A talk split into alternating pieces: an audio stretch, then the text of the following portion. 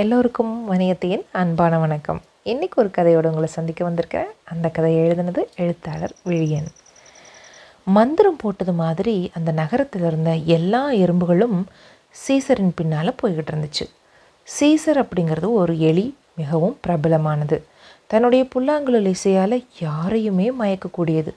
இங்கே சீசர் தானாக வரலை வர வைக்கப்பட்டது இந்த நகரத்தில் வசிக்கும் கரப்பாம்பூச்சிகள் சீசரை வர வச்சுருந்தாங்க எறும்புகள் அந்த நகரத்தில் இருப்பதனால தங்களுக்கு ரொம்ப வேதனையாக இருக்குதுன்னு அவை நினச்சிச்சு.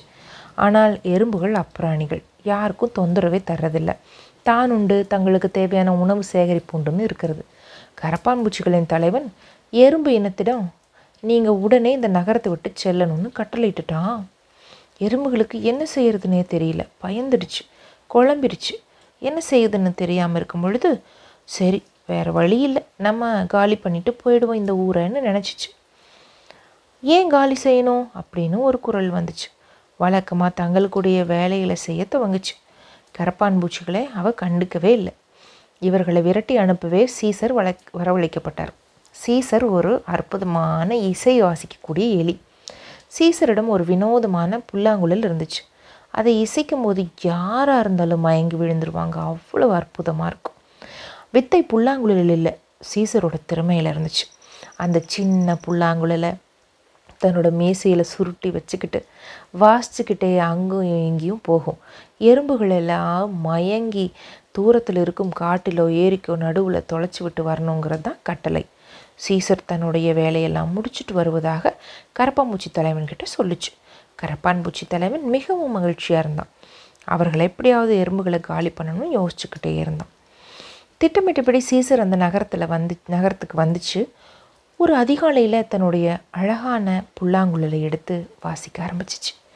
உணவு சேகரிப்பதில் மும்முரமாக இருந்த எறும்புகள் ஒன்றுன்னா ஒன்றுன்னா ஒன்றுன்னா சீசரோட இசைக்கு மயங்கி சீசருக்கு பின்னாடி நடந்து வர துவங்குச்சு. சீசர் தன் புல்லாங்குழலை கொண்டு வாழ் போல அந்த எறும்பு கூட்டம் அதை தொடர்ந்து போய்கிட்டே இருந்துச்சு. அது மிக நீண்ட வாழாக இருந்துச்சு. அந்த வாழை நிமித்துனா பூமியிலிருந்து நிலாவுக்கே போகலாம் போல. அவ்வளவு நீளமான நேரான வரிசை. எல்லா எறும்புகளும் தன்னை பின்தொடர்ந்து வருதான்னு பார்த்துக்கிட்டே போய்கிட்டு இருந்தாங்க. ஆனால் ஒரே ஒரு எறும்பு மட்டும் இந்த கூட்டத்தில் சேரலை. தனக்கான உணவை சேகரிச்சுக்கிட்டு தனியாக இருந்துச்சு. அது ஒரு வலுவிழந்த வயதான எறும்பாக தான் இருந்துச்சு. நோஞ்சானா இருந்துச்சு. சீசருக்கு கர்வமாக இருந்துச்சு. தன் பின்னால் நகரத்தோடைய ஒட்டுமொத்த எறும்புகளும் வந்துருச்சுன்னு பெருமையாக நடந்து போயிட்டு இருந்துச்சு. ஆனால் இந்த எறும்பு மட்டும் ஏன் தன் பின்னாடி வரலன்னு குழப்பமாக இருந்துச்சு. ரொம்ப ரம்யமான இசையை கூட இசிச்சுக்கிட்டே போயிட்டு இருந்துச்சு. இந்த இசைக்காவது அந்த எறும்பு மயங்கி பின்னாடி வரும்னு நினச்சிச்சு. ஆனால் வயதான எறும்பு அசரவே இல்லை. ஒருவேளை அந்த எறும்புக்கு காதில் ஏதாவது கோளாரோ அப்படின்னு அந்த சீசர் எலி நினச்சிச்சு. ஏன் பின்னாடி வரலன்னு நினச்சி நினச்சி யோசிச்சு பார்த்துட்டு இருந்துச்சு. ஒட்டுமொத்த எறும்புகளையும் அருகே இருந்த மலைக்குகுக்குள்ளே அழைச்சி கொண்டே விட்டுருச்சு. அதை அடைச்சும் விட்டுருச்சு. அந்த வயதான எறும்பை சந்திக்க கிளம்பிச்சு. எறும்புக்கு நேருக்கு நேர் நின்று எறும்பே உனக்கு காது கேட்கதா? அப்படின்னு கேட்டுச்சு. யார் சொன்னது? நல்லா கேட்குமே. உன் இசையை கூட நான் கேட்டனே. அது அற்புதமான இசைன்னு எனக்கு தெரியுமே அப்படின்னுச்சு. பின்ன ஏன் என் பின்னாடி நீ வரல? அப்படின்னு கேட்டுச்சு சீசர். நீ எதற்காக வரை வைக்கப்பட்டேன்னு எனக்கு நல்லா தெரியும். எங்களை எல்லாம் இந்த நகரத்திலிருந்து அப்புறப்படுத்த நீ வேலை செஞ்சிட்ருக்க. அதுக்கு நான் அடி பண்ணிய மாட்டேன். இது என்னோட இடம் எல்லோருக்கும் நம்ம இடம். ஓ அப்படியா? நீ ஒரு தனி ஆளாக இருந்து நீ என்ன சாதிச்சிட முடியும்? அப்படின்னு எறும்பு சிரி அப்படின்னு கேட்டுச்சு சீசர். எறும்பு சிரிக்க ஆரம்பிச்சிச்சு. அந்த சிரிப்பு சீசரை நடுங்கிற செஞ்சிச்சு. அவ்வளவு கம்பீரமான சிரிப்பு அது. தன் நியாயத்தின் பக்கம் நிற்கிறோங்கிற கர்வமான சிரிப்பு. சாதிக்கிறேன் சாதிக்கலை. நான் நிற்கிறேன்ல அப்படின்ச்சு. என்னோடு வான் அந்த நகரத்தோட மத்தியில் இருந்த ஒரு மலையினோட உச்சிக்கு எறும்பு அழைச்சிட்டு போச்சு. சூரியன் மறைய துவங்குச்சு. சீசரும் அந்த எறும்பும் நகரத்தின் உச்சியிலேருந்து பார்த்துச்சு. சீசர் பார் இந்த பிரம்மாண்டமான நகரத்தில் எங்களுக்கு ஏன் இடமில்லைங்கிறாங்க? நாங்கள் என்ன தவறு செஞ்சோம்? தவறை செஞ்சுருந்தாலும் திருந்த சந்தர்ப்பம் தரணும் இல்லையான்னு கேட்டுச்சு. சீசர் எதுவுமே பேசலை. ஒரு கலைஞன் தன் கலையை எதற்காக பயன்படுத்த வேணும்னு தெரியுமா? ஒரு கலைஞன் இளையவர்களின் பக்கம் தானே நிற்கணும். தன் கலையினுடைய வலிமையை எதற்காக பயன்படுத்தணும்? நீ விருப்பமானதை செய்யின்னு சொல்லிட்டு வேகமாக கீழே இறங்கி எறும்பு போயிடுச்சு.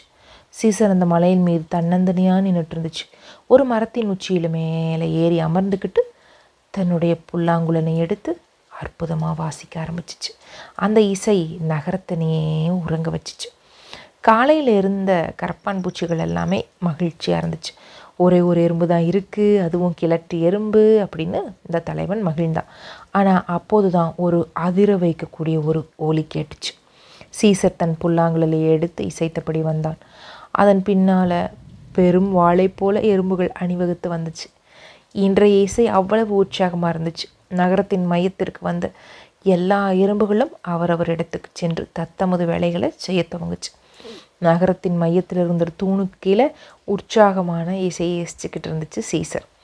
எறும்புகள் வழக்கத்தை விட உற்சாகமாக வேலை செஞ்சிச்சு. ஒரு வயதான எறும்பு ஒரு சோற்று பருக்கியை புரட்டி புரட்டி எடுத்தது. வந்து சீசருக்கு கொடுத்துச்சு. அதை சாப்பிட்டோன்னே சீசர். ஆஹா அமிர்தம் அப்படின்னு சொல்லி பாராட்டினார்.